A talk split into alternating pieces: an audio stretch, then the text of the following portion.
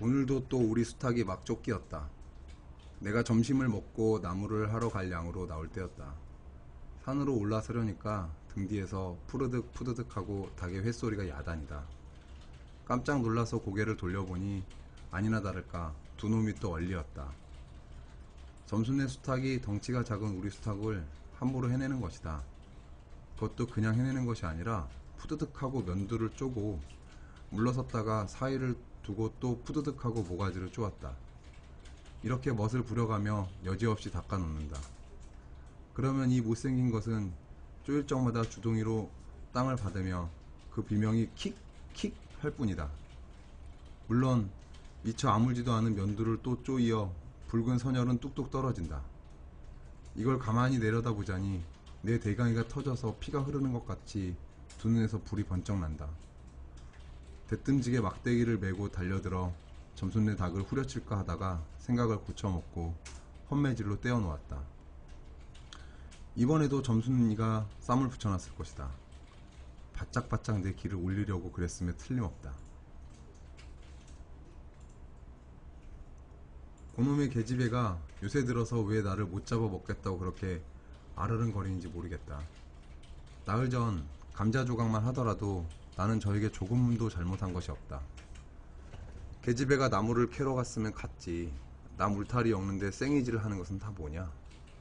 그것도 발소리를 죽여가지고 등 뒤로 살며시 와서 예, 너 혼자만 일하니? 하고 긴치 않는 수작을 하는 것이다. 어제까지도 저와 나는 이야기도 잘 않고 서로 만나도 본척 만척 하고 이렇게 점잖게 지내던 터이련만 오늘도 갑작스레 대견해졌으면 웬일인가 황차 망아지 같은 너- 계집애가 남 일하는 걸 보고 그럼 혼자 하지 때로 하냐? 내가 이렇게 내뱉는 소리를 하니까 너 일하기 좋니? 또는 한여름이나 되거든 하지 벌써 울타리 하니?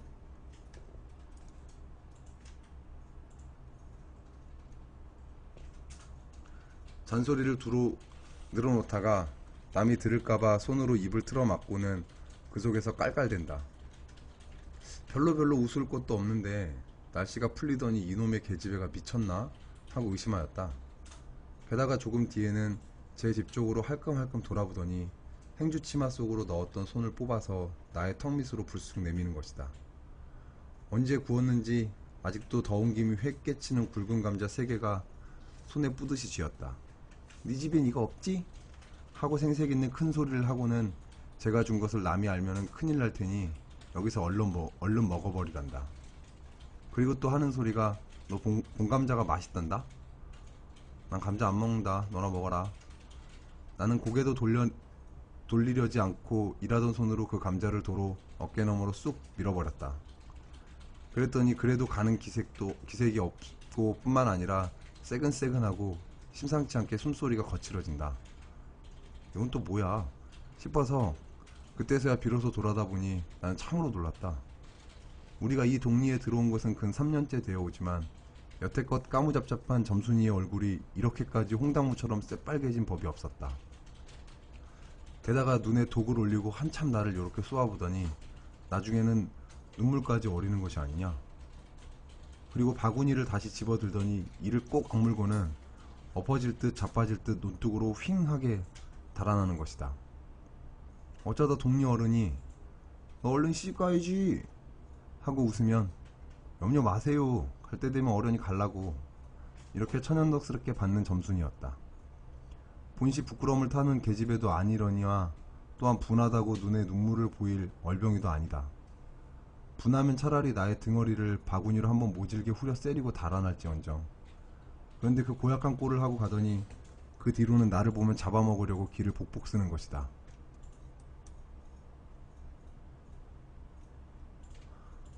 서로 주는 감자를 안 받아 먹은 것이 실례라 하면 그냥 주면 주었지 네 집엔 이거 없지는 다 뭐냐? 그렇지 않아도 저희는 마름이고 우리는 그 속에서 배제를 얻어 땅을 부침으로 일상 굽실거린다.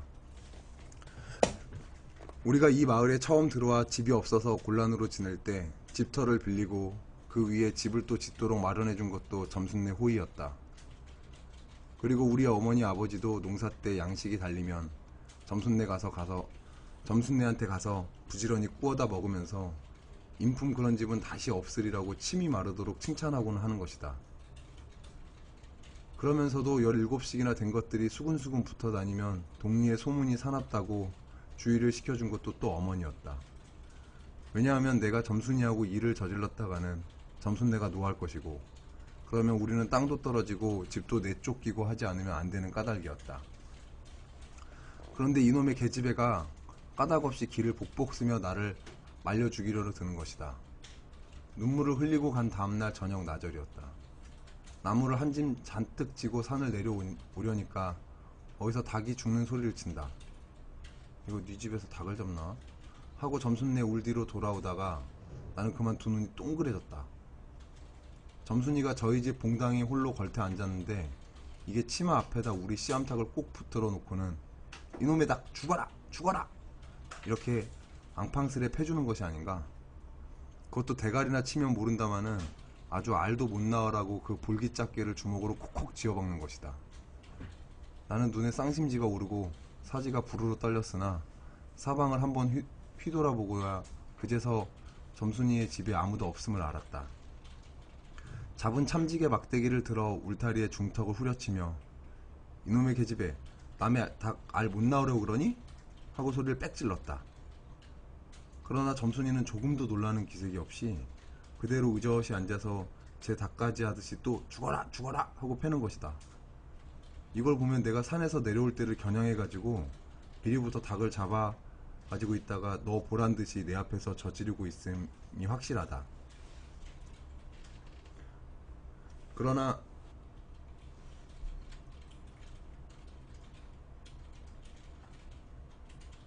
그러나 나는 그렇다고 남의 집에 뛰어들어가 계집애하고 싸울 수도 없는 노릇이고 형편이 썩 불리함을 알았다.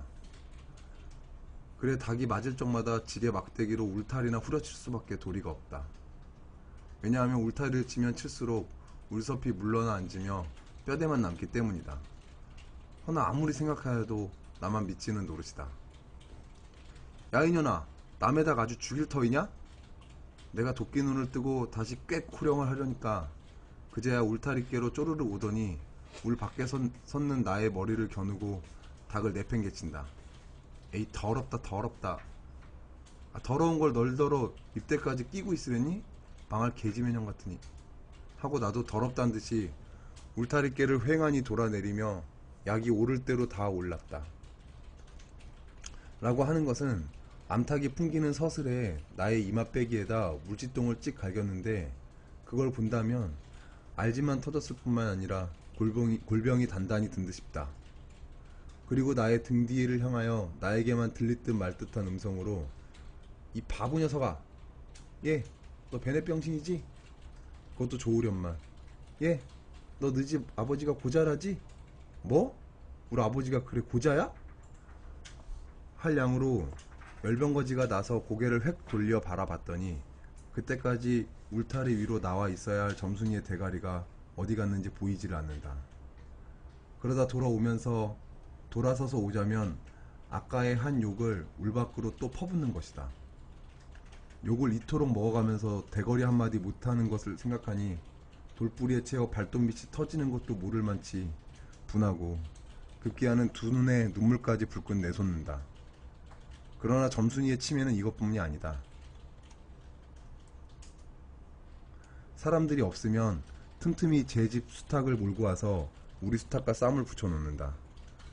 제 집 수탉은 썩 험상궂게 생기고 쌈이라면 회를 치고 고로 을에 이길 것을 알기 때문이다. 그래서 툭하면 우리 수탉이 면두며 눈깔이 피로 흐드러하게, 되, 흐드러하게 되도록 해놓는다. 어떤 때에는 우리 수탉이 나오지 않으니까 요놈의 계집애가 모이를 쥐고 와서는 깨어다, 깨어다가 쌈을 붙인다. 이렇게 되면 나도 다른 배차를 가리지 않을 수 없다. 하루는 우리 수탉을 붙들어 가지고 넌지시 장독회로 갔다. 쌈닭에게 고추장을 먹이면 병든 황소가 살모사를 먹고 용을 쓰는 것처럼 기운이 뻗친다 한다. 장독에서 고추장 한 젖씨를 떠서 닭 주둥이깨로 들이밀어 먹여보았다. 닭도 고추장 맛을 들였는지 거스르지 않고 거진 반 접시 턱이나 곧잘 먹는다. 그리고 먹고 금세는 욕을 못쓸 터이므로 얼마쯤 기운이 들도록 햇속에다 가두어 두었다. 밭에 두엄을 두어 짐 쪄내고 나서 실참에 그 닭을 안고 밖으로 나왔다. 마침 밖에는 아무도 없고 점순이만 저 우란에서 헌옷을 뜯는지 혹은 솜을 터는지 웅크리고 앉아서 일을 할 뿐이다. 나는 점순네 수탉이 노는 밭으로 가서 닭을 내려다 놓고 가만히 맥을 보았다. 두 닭은 여전히 얼리어 싸움을 하는데 처음에는 아무 보람이 없다. 멋지게 쪼는 바람에 우리 닭은 또 피를 흘리고 그러면서도 날개 쭉지만 푸드득 푸드득 하고 올라 뛰고 뛰고 할 뿐이다. 제법 한 번 쪼아보지 못한다. 그러나 한 번은 어쩐 일인지 용을 쓰고 펄쩍 뛰더니 발톱으로 눈을 하비고 내려오면서 면두를 쪼았다. 큰 닭도 여기엔 놀랐는지 뒤로 엄실하며 물러난다. 이 기회를 타서 작은 우리 수탉이 또 날쌔게 덤벼들어 다시 면두를 쪼니 그제는 감대사 나온 그 대강이에서도 피가 흐르지 않을 수 없었다. 옳다, 알았다. 고추장만 먹이면 되는구나. 하고 나는 속으로 아주 쟁그라워 죽겠다. 그때에는 뜻밖의 내가 닭쌈을 붙여놓는데 놀라서 울 밖으로 내다보고 섰던 점순이도 입맛이 쓴지 눈살을 찌푸렸다. 나는 두 손으로 볼기짝을 두드리며 연방 잘한다 잘한다 하고 신이 머리끝까지 뻗치었다. 그러나 얼마 되지 않아서 나는 넋이 풀리어 기둥같이 묵묵히 서 있게 되었다. 왜냐하면 큰 닭이 한 번 쪼인 안가품으로 호들갑스레 연거푸 쪼는 서슬에 우리 수탉은 찔끔 못하고 막 곱는다. 이걸 보고서 이번에는 점순이가 깔깔거리고 되도록 이쪽에서 많이 들으라고 웃는 것이다. 나는 보도, 보다 못하여 덤벼들어서 우리 수탉을 붙들어 가지고 도로 집으로 들어왔다. 고추장을 좀 더 먹였더라면 좋았을걸. 너무 급하게 쌈을 붙인 것이 퍽 후회가 난- 난다. 장독깨로 돌아와서 다시 턱 밑에 고추장을 들이댔다. 흥분으로 말미암아 그런지 당체 먹질 않는다. 나는 할 일 없이 닭을 반드시 누이고 그 입에다 걸려 물뿌리를 물리었다. 그리고 고추장 물을 타서 그 구멍으로 조금씩 들이부었다. 닭은 좀 괴로운지 킥킥하고 재채기를 하는 모양이나 그러나 당장의 괴로움은 매일같이 피를 흘리는데 될 게 아니라 생각하였다. 그러나 한두 종지 가량 고추장을 고추장 물을 먹이고 나서는 나는 그만 풀이 죽었다. 싱싱하던 닭이 왜 그런지 고개를 살며시 뒤틀고는 소나기에서 뻗어지는 것이 아닌가. 아버지가 볼까 봐서 얼른 회에다 감추어 두었더니 오늘 아침에야 겨우 정신이 든 모양 같다. 그랬던 걸 이렇게 오- 오다 보니까 또 쌈을 붙여놓으니 이 망할 계집애가 필연 우리 집에 아무도 없는 틈을 타서 제가 들어와 회에서 꺼내가지고 나간 것이 분명하다. 나는 다시 닭을 잡아다 가두고 염려는 스러우나 그렇다고 산으로 나무를 하러 가지 않을 수 없는 형편이었다. 소나무 삭정이를 따며 가만히 생각해보니 암만 해도 고년의 목쟁이를 돌려놓고 싶다. 이번에 내려가면 망할년 등줄기를 한번 되게 후려치겠다 하고 싱둥싱둥 나무를 지고는 불이 나게 내려왔다. 거진 반 집에 다 내려와서는 나는 호드기 소리를 듣고 발이 딱 멈추었다. 산기슭에 널려있는 굵은 바위돌 틈에 노란 동백꽃이 소보록하니 깔리었다. 그 틈에 끼어 앉아서 정- 점순이가 청승맞게실이 호드기를 불고 있는 것이다. 그보다도 더 놀란 것은 그 앞에서 푸드득 푸드득 하고 들리는 닭의 횟소리다. 피렁코 요년이 나의 약을 올리느라고 또 닭을 집어내다가 내가 내려올 길목에서 쌈을 시켜놓고 저는 그 앞에 앉아서 천연스레 호드기를 불고 있음이 틀림없으리라. 나는 약이 오를 대로 올라서 두 눈에 볼과 함께 눈물이 퍽 쏟아졌다. 나무 지게도 벗어놓을 새 없이 그대로 내동댕이 치고는 지게 막대기를 뻗치고 허둥지둥 달려들었다. 가까이 와보니 과연 나의 짐작대로 우리 수탉이 피를 흘리고 거의 빈사지경에 이르렀다. 닭도 닭이려니와 그러함에도 불구하고 눈 하나 깜짝없이 그대로 앉아 호드기만 부는 그 꼴에 더욱 치가 떨린다. 동리에서도 소문이 났거니와 나도 한때는 걱실걱실이 일 잘하고 얼굴 예쁜 계집애인 줄 알았더니 시방 보니까 그 눈깔이 꼭 여우새끼 같다. 나는 대뜸 달려들어서 나도 모르게 큰 수탉을 단매로 때려 엎었다. 닭은 푹 엎, 엎어진 채 다리 하나 꼼짝 못하고 그대로 죽어버렸다. 그리고 나는 멍하니 섰다가 점순이가 매섭게 눈을 홉뜨고 닥치는 바람에 뒤로 벌렁 나, 나자빠졌다. 이놈아, 너 왜 남의 닭을 때려 죽이니? 그럼 어때? 하고 일어나다가 뭐? 이 집 자식이 이, 이 자식이 누집 닭인데 하고 복장을 떼미는 바람에 다시 벌렁 자빠졌다. 그리고 나서 가만히 생각하니 분하기도 하고 무한도스럽고 또 한편 일을 저질렀으니 언, 인젠 땅이 떨어지고 집도 내쫓기고 해야 될지도 모른다. 나는 비슬비슬 일어나 소매자락으로 눈을 가리고는 얽김에 엉 하고 울음을 놓았다. 그러다 점순이가 앞으로 다가와서 그럼 너 이다음부터 안 그럴 테냐? 하고 물을 떼야 비로소 살 길을 찾은 듯 싶었다. 나는 눈물을 우선 씻고 뭘 안 그러는지 명색도 모르건만